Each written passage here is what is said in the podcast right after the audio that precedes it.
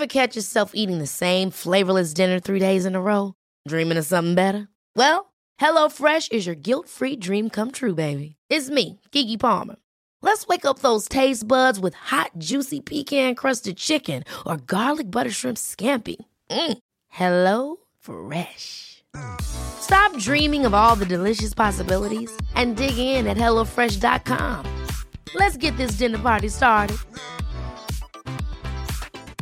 It's that time of the year. Your vacation is coming up. You can already hear the beach waves, feel the warm breeze, relax, and think about work. You really, really want it all to work out while you're away. Monday.com gives you and the team that peace of mind. When all work is on one platform and everyone's in sync, things just flow wherever you are. Tap the banner to go to Monday.com.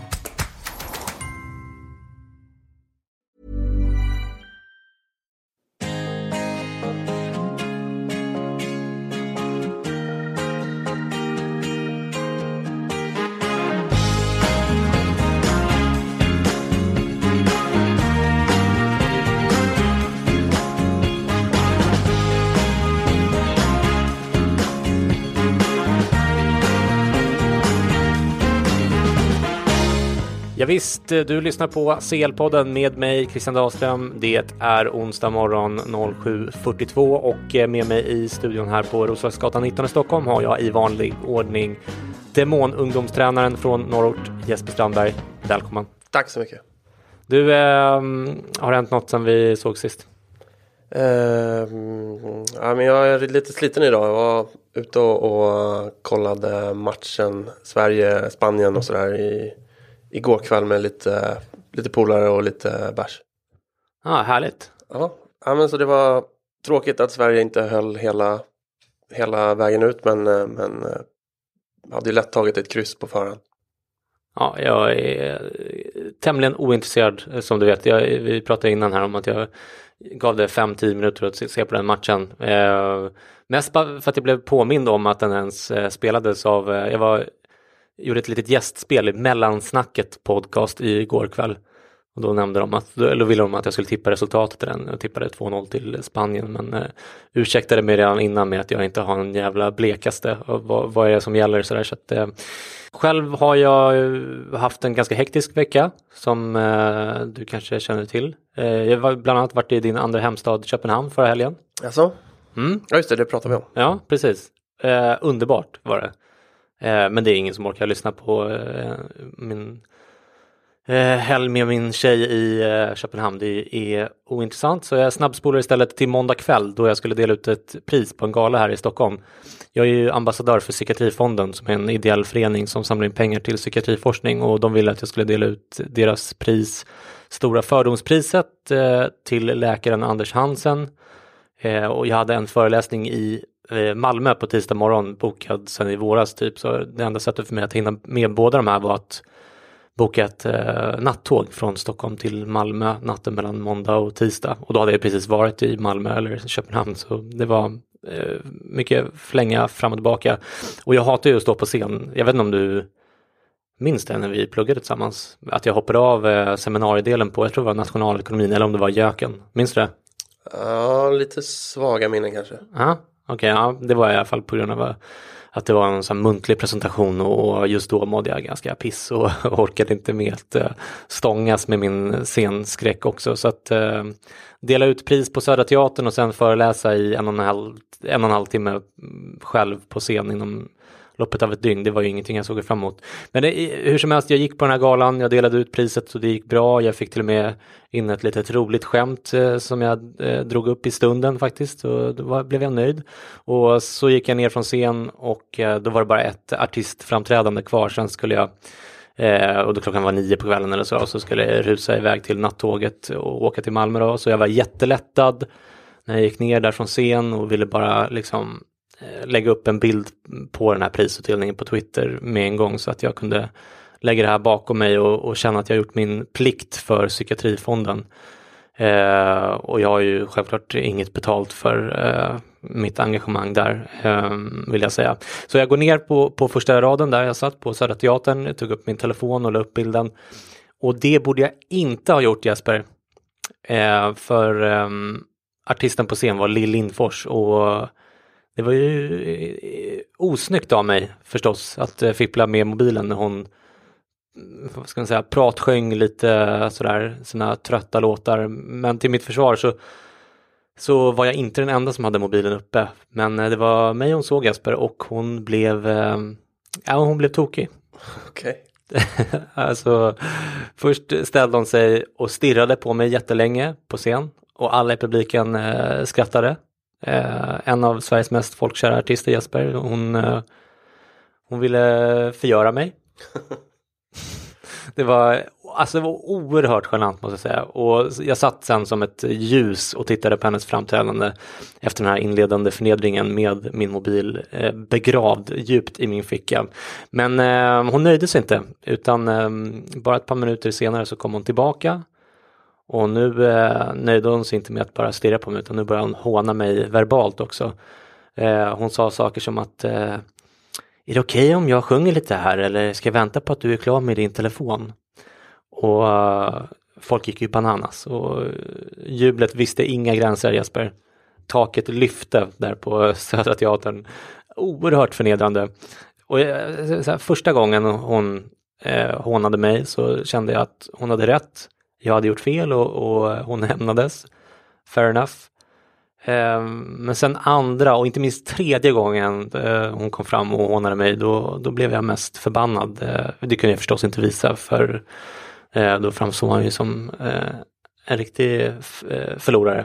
Ehm, men du förstår hur genant det här var för mig. Ja, ja. jag kan sympatisera. Det är fan värsta mardrömmen. Och, och råka ut för något sånt där. Ja, det, det är ju verkligen det. Otroligt förnedrande. Men även sånt här som när, eh, som att komiker på live standup ja. skulle skämta med en. Sånt ja. ger ju mig ångest. Alltså. Ja, precis. Exakt.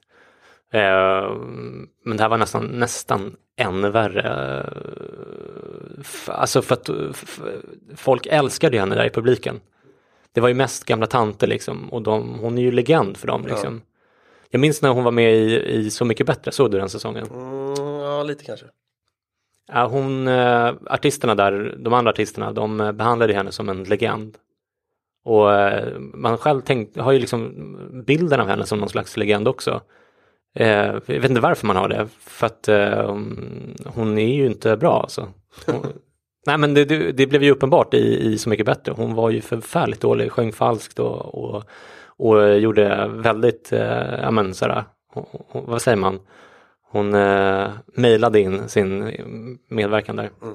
Och fick ju mycket skit för det också. Men ja, skitsamma, det var, det var förfärligt. Hon kom fram och kramade mig efteråt. Eh, eh, men alltså när, när det var slut där. Du var en, en del av hennes akt alltså? Ja, precis. Ja. Nej, men det var ju nästan ännu för, mer förnedrande att det var så himla dåligt, hennes framträdande. Men folk eh, de eh, älskar till det. De, alltså inte bara att de förnedrade mig utan den här pratsjungande skittråkiga skämten de stod och drog där liksom. De eh, vek ju sig dubbla av skratt. Så att, eh, nej, jag kände mig alienerad.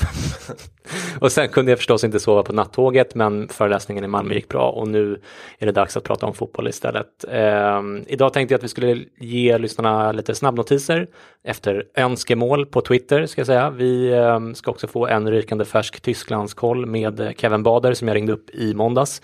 Vi ska också se fram emot eh, gruppspelsomgång 3 i nästa vecka och eh, prata upp och eh, tippa de matcherna. Men eh, vi börjar förstås med snabbnotiserna. Bastian Schweinsteiger slutar spela fotboll, 35 år gammal, meddelade tysken i förra veckan. Han kom till Bayern München 98, blott 13 år gammal och eh, lämnade klubben sommaren 2015 för ett mitten slash bottenlag i Premier League vars namn undkommer mig just nu, där han dock floppade innan han flyttade till Chicago Fire i USA. Han vann Champions League 2013 och fotbolls-VM 2014 på toppen av sin förmåga. Därefter dalade hans stjärna och hans frostiga relation till Mourinho i England blev dödsstöten för en i övrigt fantastisk fotbollskarriär. Italienska staten har... Det får jag bryta in där? Ja, visst. Han var ju faktiskt i Man United.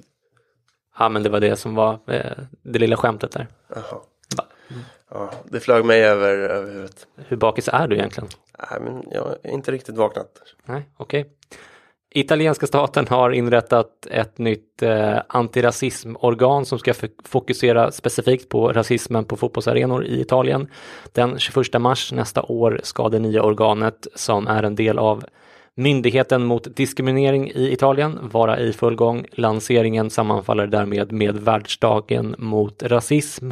Förhoppningen är att detta tillsammans med nya regler ska göra det lättare för klubbarna att eh, straffa individuella supportrar snarare än att bli straffade själva kollektivt. Hugo Lloris skadade sig för Tottenham i matchen mot Brighton i Premier League som var den sista matchen inför landslagsuppehållet och som Spurs dessutom förlorade med 0-3. Ett par dagar senare meddelade klubben att fransmannens armbåge inte behövde opereras men att han inte kommer att vara tillbaka i träning under 2019. Spurs får med andra ord förlita sig på 27-årige andra keepern Paolo Gazzaniga i resten av CL-gruppspelet som man ju inlett med en förlust och en oavgjord match. Även Aaron Ramsey är skadad igen, vilket gjorde att han dels missade Juventus vinst mot Inter innan landslagsuppehållet, men även Wales match mot Kroatien i helgen. Walesaren har inte spelat för landslaget sedan i november förra året, alltså snart ett år sedan. Enligt Corriere dello Sport kommer han att missa även matchen ikväll mot Azerbajdzjan och eventuellt matchen mot Bologna i Serie A i helgen. Enligt Sarri är det en känning i hans lårmuskel som håller Ramsey borta från planen just nu. Real Madrids målvakt Thibaut Courtois byttes ut i halvtid i senaste CL-matchen mot Brygge. Rykten florerade efter matchen om att Courtois avbrutit matchen på grund av problem med panikångest. Detta förnekades senare av klubben och Courtois själv kallade efter en match för belgiska landslaget de här ryktena för respektlösa, både mot honom själv och mot människor med ångestproblematik. Tu écoutes le CL avec le célèbre Christian Dahlström. Merde! Där hade ni snabbnotiserna. Jag ska nämna det också, vilket jag läste nu på morgonen, att eh, Alexis Sanchez har skadat sig för eh, Chile och väntas vara borta i typ tre månader tror jag läste. Och eh, Chelsea har också haft ett par skador under uppehållet. Eh, Reece James heter han va? Jesper? Eh, låter bekant. Mm, eh, N'Golo Kanté, eh, Christensen och Kovacic eh, har skadade men eh, Reece James eh, verkar vara väldigt lindrigt så att han är tillbaka i träning. Tråkigt för eh, Sanchez som eh, Verkligen. han har haft en jäkligt eh, upp och ner eh, tid nu eh, i inledningen i Inter. Mm. Eh, Mest positivt ändå. absolut och sen, eh, sen blev han väl utvisad för filmning. Eh, avstängd mot Juventus. Eh, och åker till landslaget och blir skadad och, och missar nu resten av eh, hösten. Mm. Ja, väldigt, väldigt tråkigt faktiskt. Eh, Kändes som att den skadan kom otroligt olägligt eh, för honom. Och eh, jobbigt för Chelsea också som har en period tydligen med väldigt eh, tuffa matcher. Eh, inte bara i Champions League, vilket vi kommer att prata om sen. Eh, så det blir tufft för eh, Lampard. Vi ska prata om Schweini med eh, Kevin Bader senare i programmet, så jag tänkte därför att vi istället skulle prata lite om eh, Aaron Ramsey, Jesper. Eh, vi pratade en del om den värvningen i eh, våras var det väl och eh, det vi främst oroade oss för då det var väl hans eh, skadebenägenhet just. Han var ju skadad från april och i princip hela vägen fram till september. Men sen har han spelat en del för Juventus och gjort det rätt bra vad jag förstår. Det har pratats om att Sarri till och med anpassar sitt system efter Ramsey så att han ska få en mer skräddarsydd roll lite på bekostnad av eh, Bern- Bernadeschi kanske och eh, nu har han återigen då fått en skada som i och för sig inte verkar vara särskilt allvarlig men som ändå håller honom borta från spel ett par matcher. Han eh, tjänar 7 miljoner euro netto plus bonusar i Juventus enligt Di Marzio så även om han var en free agent så kan det bli dyrt både ekonomiskt och eh, ur ett sportsligt eh, perspektiv för Juventus om man eh, liksom inte vet att man kan förlita sig på honom rent fysiskt eh, heller. Känner du dig fortfarande övertygad om den här värvningen eller vad tänker du om Ramsey Jesper? Um, inte kanske fullt lika mycket som jag var i, i höstas, där, eller i våras när jag kände att uh, ja, men de här skadorna, det, det, det kommer de få ordning på och, och han kommer kunna visa under längre perioder vilken, vilken bra spelare han är. Uh, och att han kom gratis också var ju, kändes ju som eh, en, en grym deal av, av Juventus. Men, eh, äh, men det, det är jättetråkigt att han, att han missar eh, ytterligare matcher och precis som du säger så, så har det pratats om att, att eh, han är en av dem eh, Sarri vill verkligen få in i sitt lag och, och, och bygga kring. Och på, på så sätt så är det ju jättetungt för Juve att de inte kan liksom bygga med ordinarie manskap eh, det spelsystem som, som Sarri vill, vill pränta in. Eh, vilket är något helt annat än, än vad man spelat tidigare. Han har ju förresten eh, verkligen försökt lära sig italienska, vilket jag tycker är eh, Alltså det borde man ju verkligen alla fotbollsspelare göra. Men vi vet ju till exempel fallet Gareth Bale att eh, det är långt ifrån självklart att eh, alla lär sig språket och framförallt inte särskilt snabbt. Och jag hörde folk som var alldeles lyriska över Ramses italienska så gick jag in och lyssnade och den var ju Alltså den var ju väldigt, väldigt dålig. Scusate mio italiano, uh, non è molto buono. Ma sto studiando. studiando. Men eh, han, han blev intervjuad och berättade i alla fall att han liksom eh, att han tyckte att det var oerhört viktigt att lära sig italienska och att han ville försöka göra det snabbt och han försökte liksom till och med på presskonferenser liksom klämma fram lite eh, svar på italienska och sånt där. Och det jag vet inte om det är för att jag är italofil som gör att det värmer extra men det, det ger också positiva signaler trots allt att han fattar att han är en ny eh, kultur och nytt, nytt land och att han behöver anamma, anamma det för att liksom eh, Eh, förutom att han såklart måste prestera sportligt. Så det är väl en liten positiv eh. Ja, absolut. Det är en jättepositiv signal och, och något som, som jag tror är jätteviktigt. Eh, baserat på vad man har hört i, i spelare säga i intervjuer att, att lära, språket är, lära sig språket är, är otroligt viktigt. Bara, både för att liksom hänga med på träningar, hänga med i, i gruppen och trivas socialt i, i landet och, och, och staden och i, i, laget. Så ja, men hoppas att, att Ramsey får, får bukt med, med kroppen så att vi kan få se honom eh, blomstra i, i eh, Juventus. Absolut. Eh, om vi ska prata lite mer generellt i, kring Juventus så har ju även Emre Can pratat öppet om att han vantrivs i Juventus. Eh, inte minst eftersom han blev utlämnad i CL-truppen, vilket ju alla känner till. Eh, och det kommer ni föra mer om i intervjun med Kevin Bader. Sen har ju Delicht börjat säsongen skakigt och Chiellini är borta ett tag medan Kedira, Matuidi och Dybala som väl Juventus försökte bli av med alla tre eh, i somras, åtminstone lite low key kanske. De har ju alla tre spelat i säsongsinledningen och varit viktiga för Juventus. Eh, nu leder ju Eh, Juventus Serie A och kommer väl inte ha några problem att ta sig vidare ur grupp D heller, men jag tycker ändå att det går sätta lite frågetecken för Paratic, Paraticis eh, transferstrategi och, och eh, dess utförande eh, och utfallet av den, eller vad säger du? Ja, men jag håller helt med. Det känns som att eh, det inte riktigt har varit någon synk mellan sportsliga ledningen och och Sarri eh, gällande vilka spelare som, som Sarri tycker är, är viktiga för, eh, för Juventus och, och de han kommer spela. För Emre Can var väl, är väl den av de här som, ja, förutom Dybala, som eh, sitter på högst eh, marknadsvärde. Eh, och någon, någon som hade kunnat bringa in lite pengar, speciellt nu om, om ja, i och med att de inte tog med honom i, i Champions League-truppen. Mm. Eh, så det, ja, men det känns lite märkligt och, och känns inte som eh, Paratici och, och Sarri haft eh, jättenära samtal. Nej, eh, verkligen inte. Alltså det är ingen katastrof heller, men man, man, man känner ju inte att det är samma trygga hand som för Juventus eh, eh framåt på, på transfermarknaden som när Paratici och eh, Marotta körde tillsammans. Det kändes som en som de hade en jävligt bra duo där som skötte saker tillsammans. Eh. Ja, verkligen, absolut. Och nu har ju Marotta gått, gjort jättebra i Inter. Så, äh, det är lite, lite äh, frågetecken i Juventus i alla fall.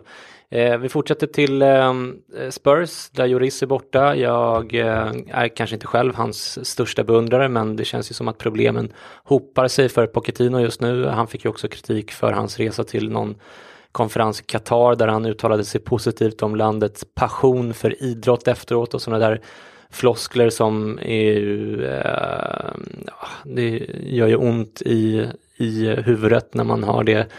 Man pratar om ett land med eh, en massa problem med mänskliga rättigheter och så vidare. Eh, men du, hur tror du att eh, Juris skada kommer att påverka Spurs nu i resterande delen av gruppspelet? Det är klart att det inte är positivt på något sätt. Han är ju en av deras mest rutinerade spelare, han är kapten Eh, och, och överlägsen första målvakt. Så det, det är klart att det inte är, är negativt, eller positivt förlåt. Eh, men känner ändå att, att Röda Stjärnan och fan är det man mer har? Eh, Olympiakos ska ju vara lag som Tottenham ändå eh, brädar här över sex matcher. Eh, men eh, den kom olägligt med tanke på den eh, utskåpning man åkte på eh, för några veckor sedan av eh, Bayern München. Mm. Ja, jag, jag har ganska dålig koll på Gazzaniga. Jag vet att han har spelat lite grann då och då när Juris har varit borta men eh, gick in och kollade på Transfermarkt, kollade hans marknadsvärde för att försöka få någon slags uppfattning. Jag tror han var värd två miljoner euro och sånt där, så han verkar inte vara någon super eh, andra keeper heller. Men jag skulle säga att han är, han är helt okej. Okay. Eh, men nu, nu signade man ju eh, Michel Worm som de hade, Aha. som ju varit andra keeper i, i många år innan hans kontrakt gick ut i somras. Eh, men nu är han tillbaka och... och... Okej, okay, det var mer än jag visste. Ja. Så ja. det, nej, men jag tror Tottenham ändå, ändå löser det här. Mm, Okej. Okay. Eh, med det sagt tänkte jag att vi ska ringa upp Kevin Bader för en efterlängtad Tysklandskoll. Så här lät det när jag pratade med Kevin i måndags. Då säger vi hej till poddens Tysklandskorrespondent eh, Kevin Bader som ju är eh, Sveriges i särklass mest initierade Bundesliga-expert. Hur är läget Kevin? Det är bra tack. Tack för de fina och varma orden. Gläder mig. Eh, du, ehm, I förra veckan meddelade ju Bastian Schweinsteiger att han lägger skorna på hyllan. Hur, ehm, hur skulle du vilja sammanfatta hans karriär? Uh, eh, jag tycker han växte allt närmare mitt hjärta genom hans karriär. I alla fall hos mig. Han började ju som en form av yttermittfältare. En yttermittfältare som inte var särskilt snabb. Hade mer vilja än kanske teknik och snabbheten i sig. Men Louis van Gaal tog, hade ju Bayern München, tog honom centralt in i mittfältet och sen växte han fram och blev den här mittfältsgeneralen som man eftersökte och eftersträvade efter just Michael Ballack i Bayern München. Och sedan blev han även den i tyska landslaget. Så han, han har gjort en hel del för tyska landslaget. Jag kommer nog aldrig glömma bort hans sista match där mot Argentina i VM-finalen nu. Han bokstavligen krigade sig till blods för att få hem det där guldet. Så en, en stor spelare i mina ögon. Ja, verkligen. Det tror jag väl att eh, alla håller med om. Eh, även om han hade ett, en liksom, tråkig eh, slutsträcka på sin karriär. Men du, eh, som jag förstått det så kommer han att bli expert i tysk tv. Tror du att eh, han blir bra i den rollen? Ja, det blir intressant att följa. Det är ett par stycken föredettingar som har gått den vägen i Tyskland. Ute i England ser man det ju ständigt. Eh, just den vägen som många spelare tar. Men jag, jag tror han kommer nog göra det bra. Um, han är förnuftig spelare. Um, och han är en väldigt sympatisk människa så som man har fått en bild av i alla fall. Så uh, det blir intressant att se och höra honom framförallt hur han då analytiskt går an olika sorters matcher. Um, för att jag tror att han är ändå rätt så skarp på den fronten. Uh, dock ser jag inte honom som någon form av tränarmaterial. Men ja, vem vet? Jag bevisas gärna fel. Mm. Du, om vi ser till eh, Champions League så har ju de tyska lagen öppnat ganska starkt ändå. Bayern leder ju sin grupp framför Tottenham till exempel. Dortmund leder sin grupp jämte Barcelona och eh, före Inter. Leipzig har en vinst och en förlust och är med i racet i den visserligen ganska enkla gruppen. Sen har vi Leverkusen som är det enda laget som har gått eh, dåligt, eh, men de har ju å andra sidan gått väldigt dåligt med noll poäng på två matcher.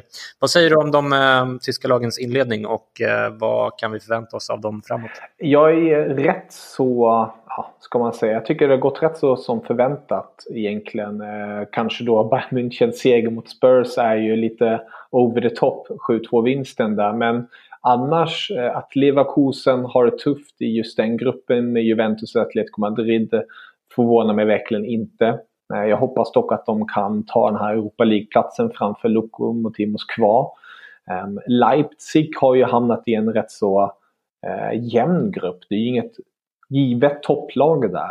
De tog en viktig bortaseger mot Benfica, föll dock hemma mot Lyon senast som jag tycker var väldigt tråkigt då Leipzig har öppnat väldigt starkt i ligan.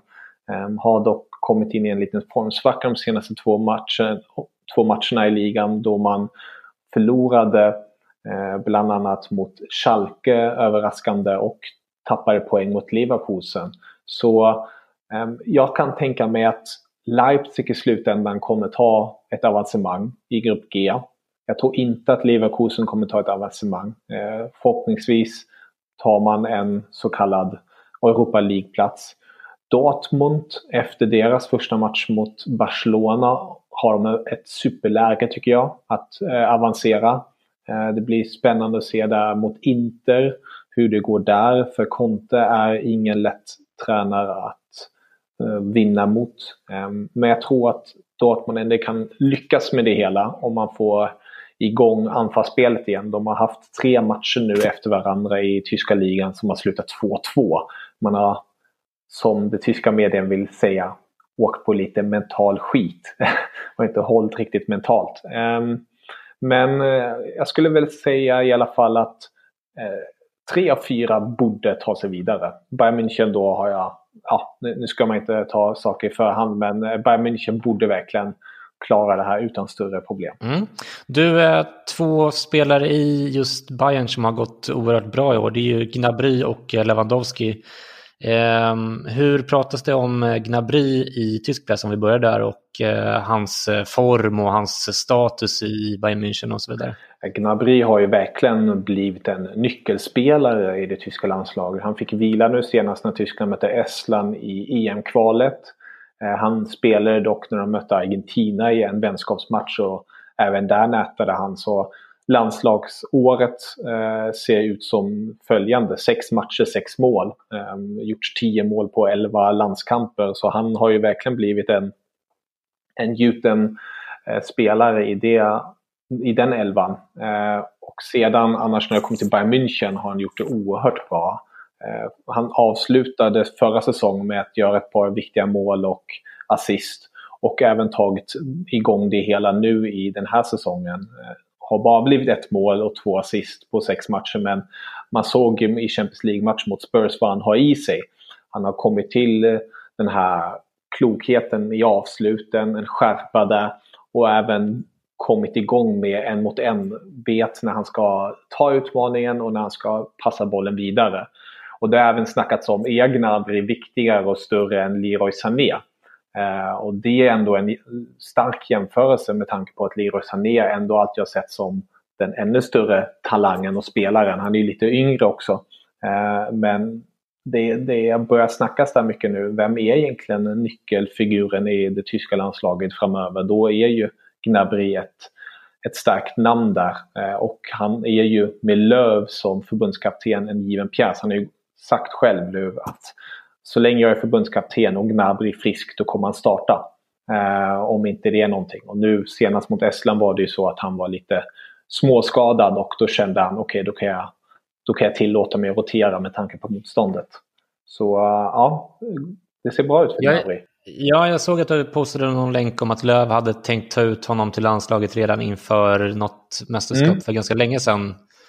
Eh, minns inte, Eh, Eh, så han verkar ju väldigt eh, förtjust i Gnabry. Men hur är det i Bayern München då? Är han liksom supergiven i startelvan som det ser ut nu då? Inte minst efter de här fyra målen i Champions League. Ja, alltså det är ju framförallt Gnabry och Koman som är eh, givna ute på kanterna. Ehm, eh, Perisic är ju inlånad från Inter. Har gjort det väldigt bra nu. Funktionell. Han gör, han gör så gott han kan och gör det bra i sin roll. Så han är rätt så given Gnabry i sin högerkantsposition där. Ehm, sam, samtidigt blir det lite rotation här och där med tanke på det tuffa spelschemat. Men eh, i Bayern München, så som jag har läst ut det och ser, är han ett, ett givet kort. Mm. Du, om vi ser till Lewandowski då, så förlängde han ju sitt kontrakt med eh, två ytterligare säsonger här i augusti och har nu eh, fyra år kvar på sitt kontrakt med Bayern. Vilket förvånar mig lite grann då ändå att han förlängde eftersom han ju har hintat om att han vill bort eh, tidigare. Eh, för oss som inte har följt relationen Bayern Lewandowski så nära de senaste åren. Hur ser den ut och vad, vad sägs om Lewandowski i tysk press i övrigt skulle du säga?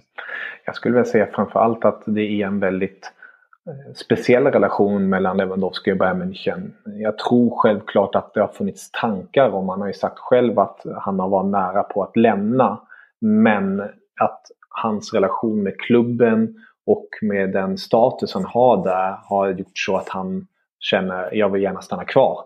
Ehm, och han har även sagt och öppnat med att han skulle kunna tänka sig avsluta sin karriär i Bayern München. Och det skulle inte förvåna mig. Ehm, och med den här förlängningen då betyder ju väldigt mycket på att han kommer förmodligen avsluta sin ja, stora aktiva karriär i Bayern München. Han har ju inlett den här säsongen fruktansvärt bra. 11 tävlingsmatcher, 15 mål. Ehm, och är 31 år gammal. Han är likt Ronaldo ett sånt där litet fysiskt fenomen. Eh, extremt perfektionistisk till eh, träning och mat.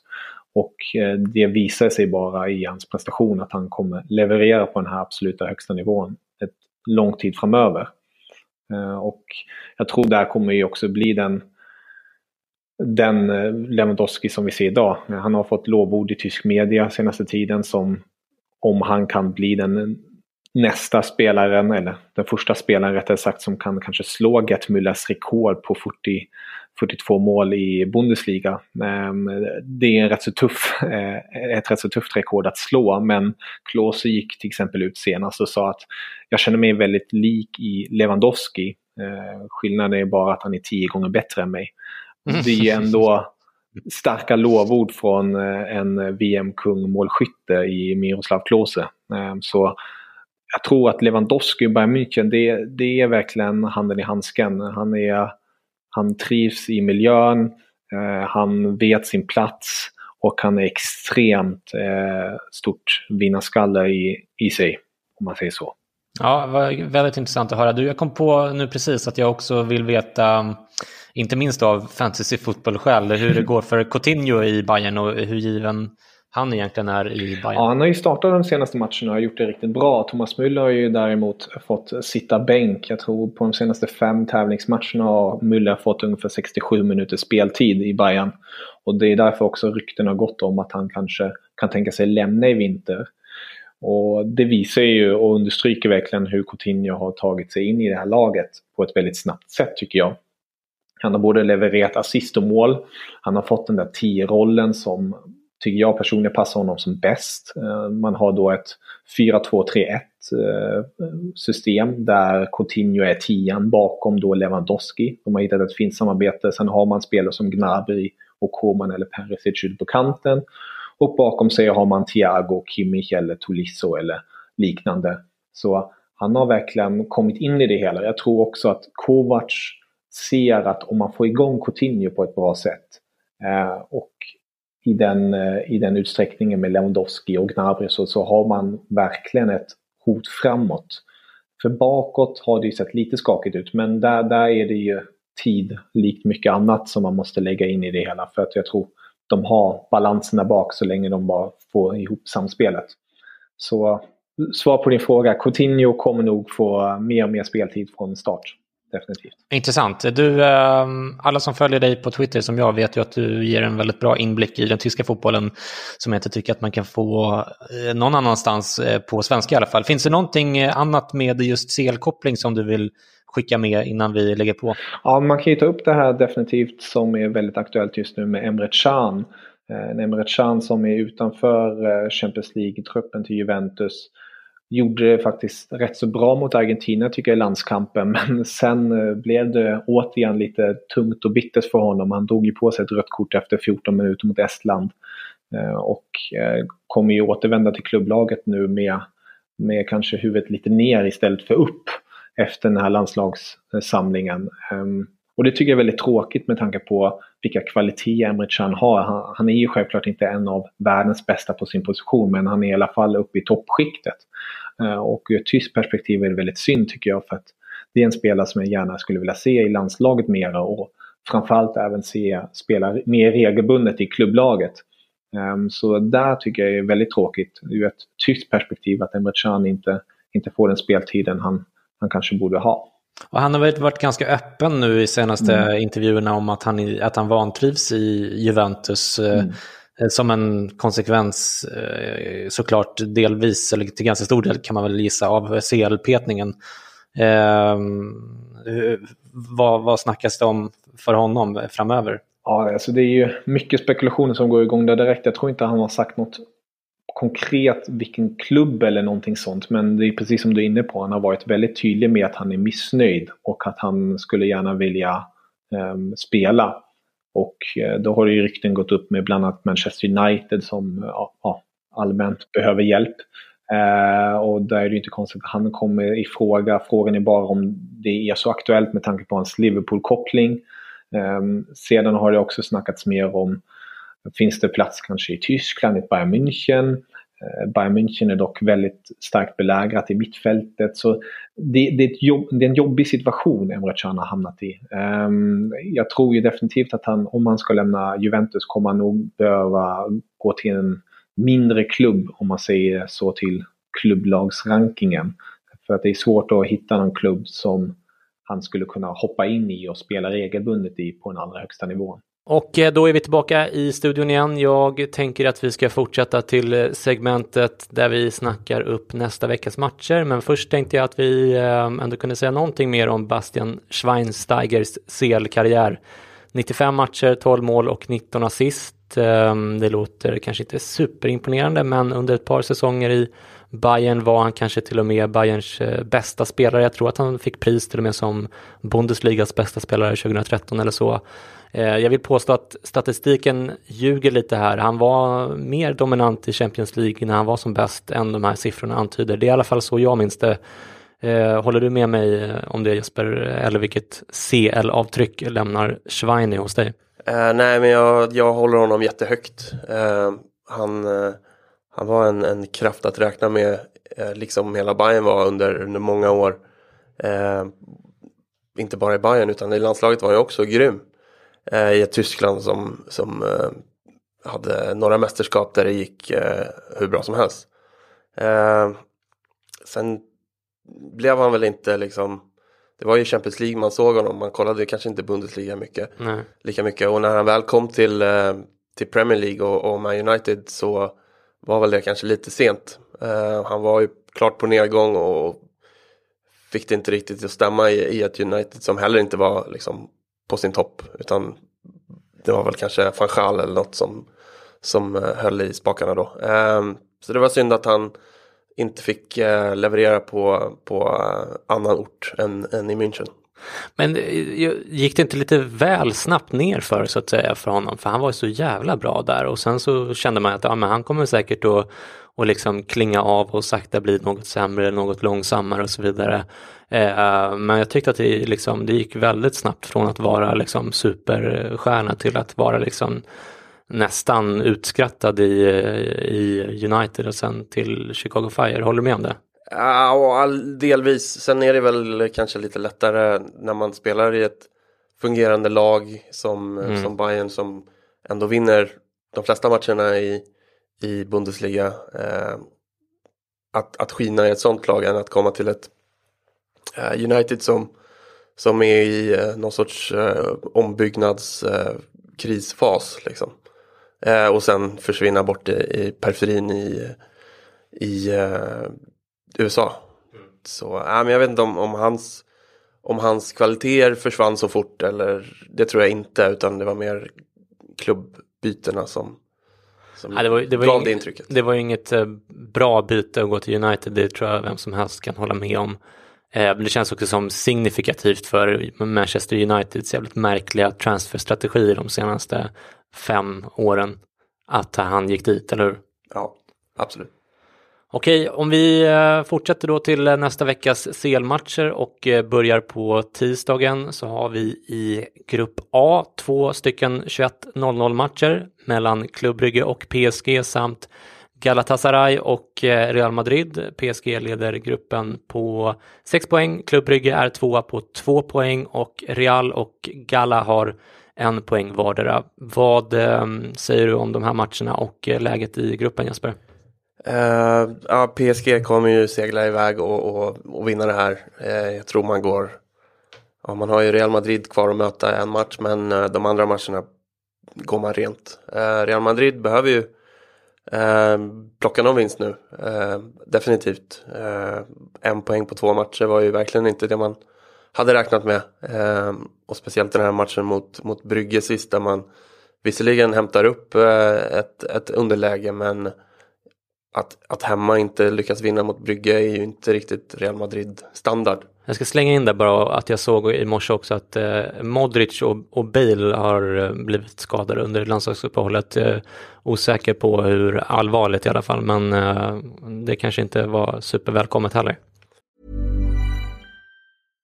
How would you like to look five years younger? In a clinical study, people that had volume added with Juvederm Voluma XC in the cheeks perceived themselves as looking five years younger at six months after treatment. Look younger, feel like you. Add volume for lift and contour in the cheeks with Juvederm Voluma XC. Reverse signs of aging by adding volume to smooth laugh lines with Juvederm Volure XC. For important safety information and to find a licensed specialist, visit juvederm.com. That's J U V E D E R M.com. Not for people with severe allergic reactions, allergies to lidocaine, or the proteins used in Juvederm. Common side effects include injection site redness, swelling, pain, tenderness, firmness, lumps, bumps, bruising, discoloration, or itching. There's a risk of unintentional injection into a blood vessel, which can cause vision abnormalities, blindness, stroke, temporary scabs, or scarring. Talk to a licensed specialist to find out if it's right for you. Ever catch yourself eating the same flavorless dinner three days in a row? Dreaming of something better? Well, HelloFresh is your guilt free dream come true, baby. It's me, Gigi Palmer. Let's wake up those taste buds with hot, juicy pecan crusted chicken or garlic butter shrimp scampi. Mm. Hello Fresh. Stop dreaming of all the delicious possibilities and dig in at HelloFresh.com. Let's get this dinner party started. Life is full of awesome what ifs and some not so much, like unexpected medical costs. That's why United Healthcare provides Health Protector Guard fixed indemnity insurance plans to supplement your primary plan and help manage out of pocket costs. Learn more at uh1.com. Nej, absolut inte. De, de behöver väl de spelarna de har. Um, sen vet jag inte vilka, är det Galla som är hemma? Eller Real? Eh, det är Galatasaray som är hemma i första om jag inte missminner mig. Ja, ja men det, det kan ju bli klurigt. Det är inte, det är inte lätt att komma till ett fullsatt, eh, en fullsatt arena i, i Turkiet och bara plocka hem en seger. Eh, och skulle Real Madrid torska där kanske eller få ett, bara, ett, bara ett oavgjort så, så sätter det ju press på dem eh, för de sista matcherna. Definitivt. Ja, absolut. Ehm, det är ju eh, dubbelmöten för alla lag nu som ni vet. Och om vi fortsätter till grupp B då så är det Olympiakos mot Bayern München eh, med första mötet i Pireus. Medan Tottenham har ett dubbelmöte mot Röda Stjärnan med inledning i London på tisdag. Sex poäng för Bayern München, tre för Röda Stjärnan på andra plats och en vardera för Olympiakos och Spurs. Tottenham är i lite samma läge som Real Madrid eh, med stort behov av poäng i ett dubbelmöte på ett, eh, mot ett på pappret betydligt sämre motstånd medan Bayern nog kan klara sig Eh, med en poäng i preus även om de säkert tar alla tre ändå. Då. Men eh, vad tror du om de här två matcherna Jesper? Jag tror eh, Bayern gör processen kort och både med, med Olympiakos och med gruppen och, och stänger det här ganska ordentligt eh, i båda matcherna. Eh, för, för Spurs så, så är jag ändå positiv till att de trots vad, vad Bojan brukar säga i Viasat-studion att eh, eh, Röda Stjärnans arena är, är Just det. Mm. något, något eh, något annat eh, så tror jag ändå att Spurs eh, rycker upp sig. Både Kane och, och Eriksen var bra nu på lands, i landslagsuppehållet och jag tror att, att Tottenham ändå reder ut det här och, och vinner bägge matcherna mot eh, Röda Stjärnan. Ja, det vore ju intressant. Då hamnar ju gruppen i ett helt annat läge och Spurs är plötsligt väldigt eh, nära avancemang.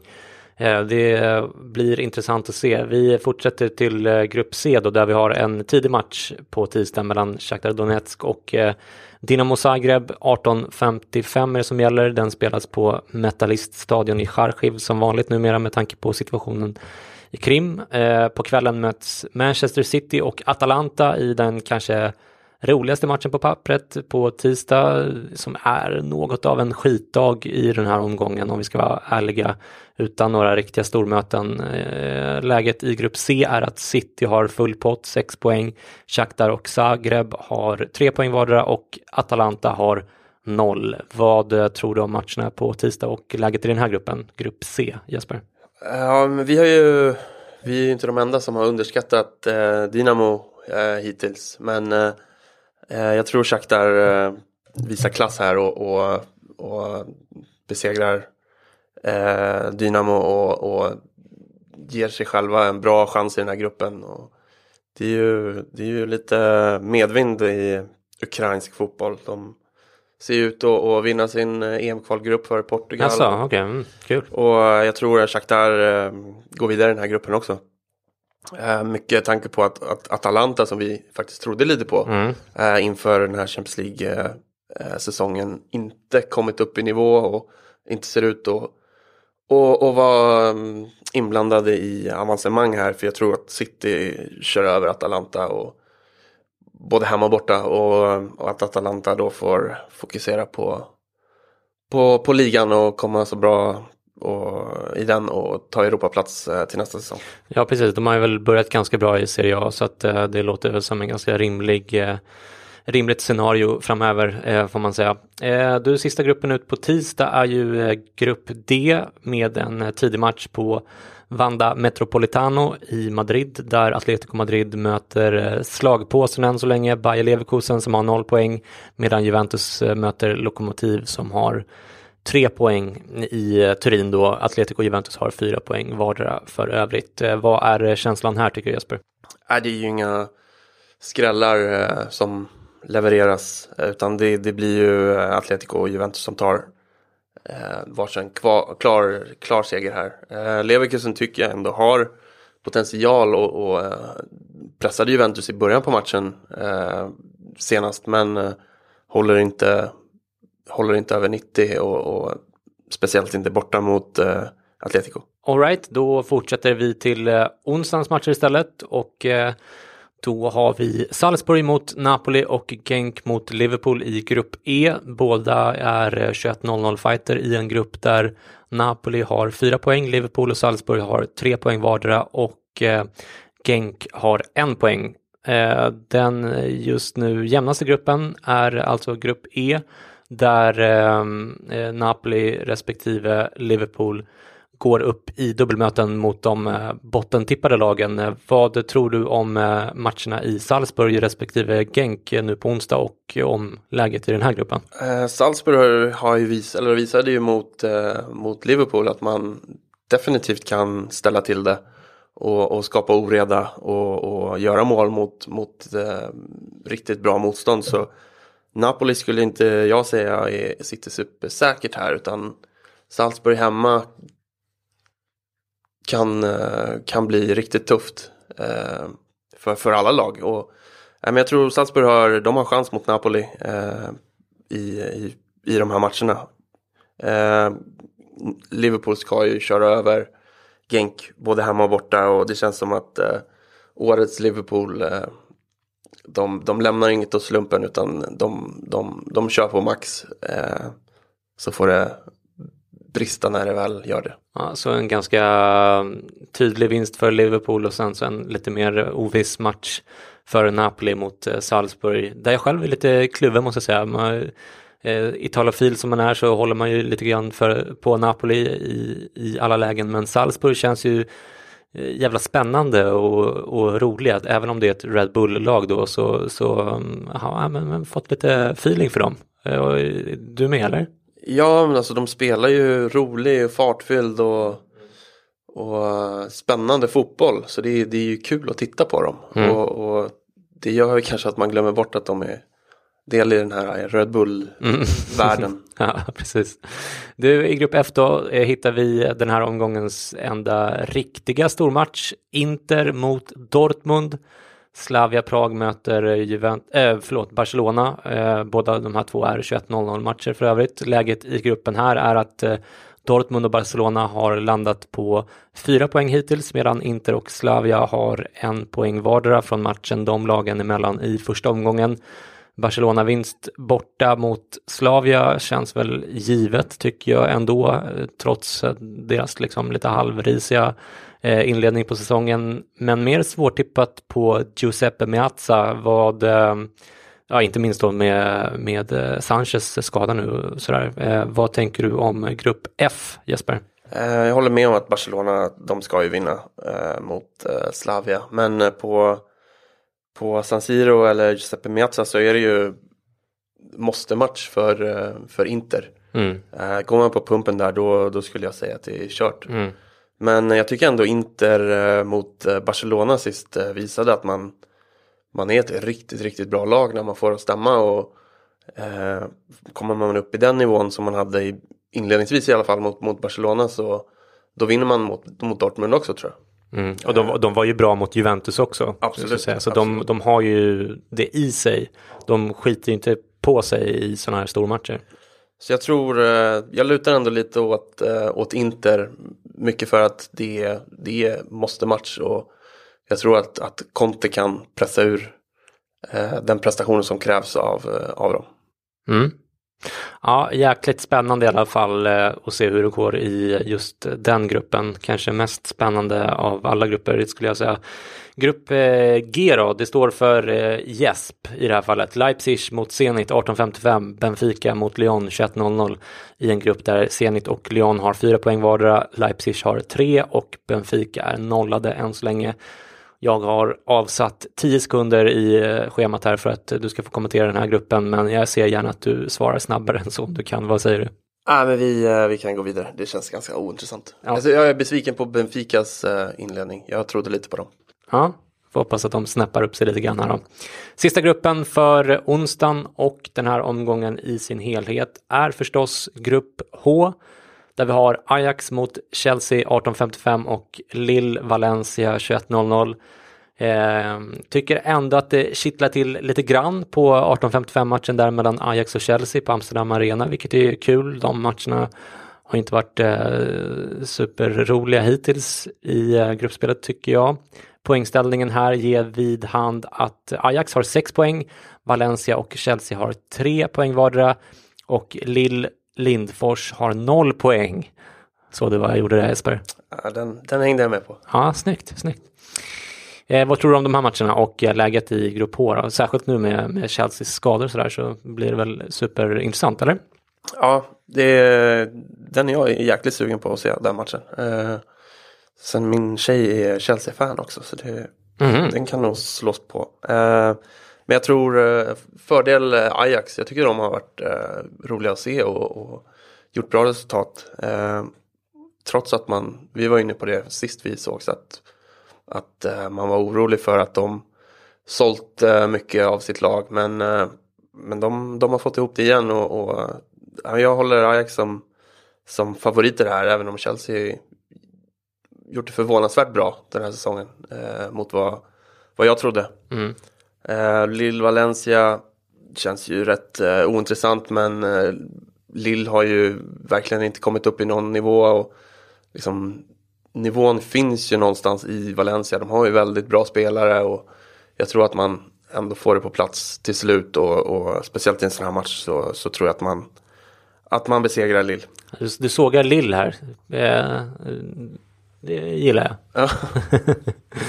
du, eh, där eh, var matchuppsnacket slut. Eh, vad, vad ser du fram emot mest den här omgången? Ja, men dels att se om, om alla de här favoriterna som haft det lite jobbigt, om de håller och, och, och vänder på det här nu i första, första av det här dubbelmötet med typ Tottenham och, och Real Madrid. Och, för, för skulle man får med sig dåliga resultat då, då blir det ju ganska stressigt de sista tre matcherna och kommer kanske krävas då av Tottenham kanske att, att eh, besegra Bayern München eller Real Madrid och besegra PSG eller något liknande. Så, ja, men... Det vore ju roligt ifall det blev så. Absolut. Ifall de eh, gick lite halvdåligt där och så har vi riktiga stormatcher att eh, se fram emot i de sista omgångarna. Så kan man absolut se det. Och sen om Sen ska det bli kul att se, eh, precis som vi var inne på, Inter mot eh, Dortmund. Som jag tror blir en, en riktigt bra och kul match som gäller väldigt mycket från, från Inters håll och, och eh, kan bli extremt betydelsefull. Ja, den ser jag verkligen fram emot också. Det ska bli riktigt kul. I övrigt så är det inga jättestor matcher i i den här omgången om vi ska vara ärliga. Men eh, det ska bli jäkligt kul att se den och eh, se hur utvecklingen ser ut i de andra grupperna. Och eh, med det sagt har det blivit dags att eh, stänga ner butiken för den här gången. Ni hittar oss som vanligt på Twitter där jag heter C underscore Dahlström och Jesper heter J Pizzles. Podden har också ett eget konto. In och följ oss där. För varje följare som Jeppe får på Twitter just nu så dubblar han sin följarskara. Så in och gör en humanitär insats för min vän här. Ehm, det är ju inget konto det händer särskilt mycket på. Nej, nej exakt. nej, det, det... Jag, jag, skulle inte rekommendera att följa. Nej, nej, det är precis. Men, äh, men jag såg att du var inne och surrade lite NFL med, om det var, var det Yasin Sirak som, eh, som var också Patriots-fan. Så att äh, in och snacka med Jesper där. Han, han behöver lite, lite uppmuntran på, på sin, i sin arbetsvardag. Ska du iväg till kontoret nu och löneslava eller vad är det som händer? Precis så. Nu är det en uh, tuff arbetsdag som väntar. Ja, lycka till med det då. Tack, tack. Eh, vi hörs snart igen hörni. Ta hand om er. Ciao. Ciao.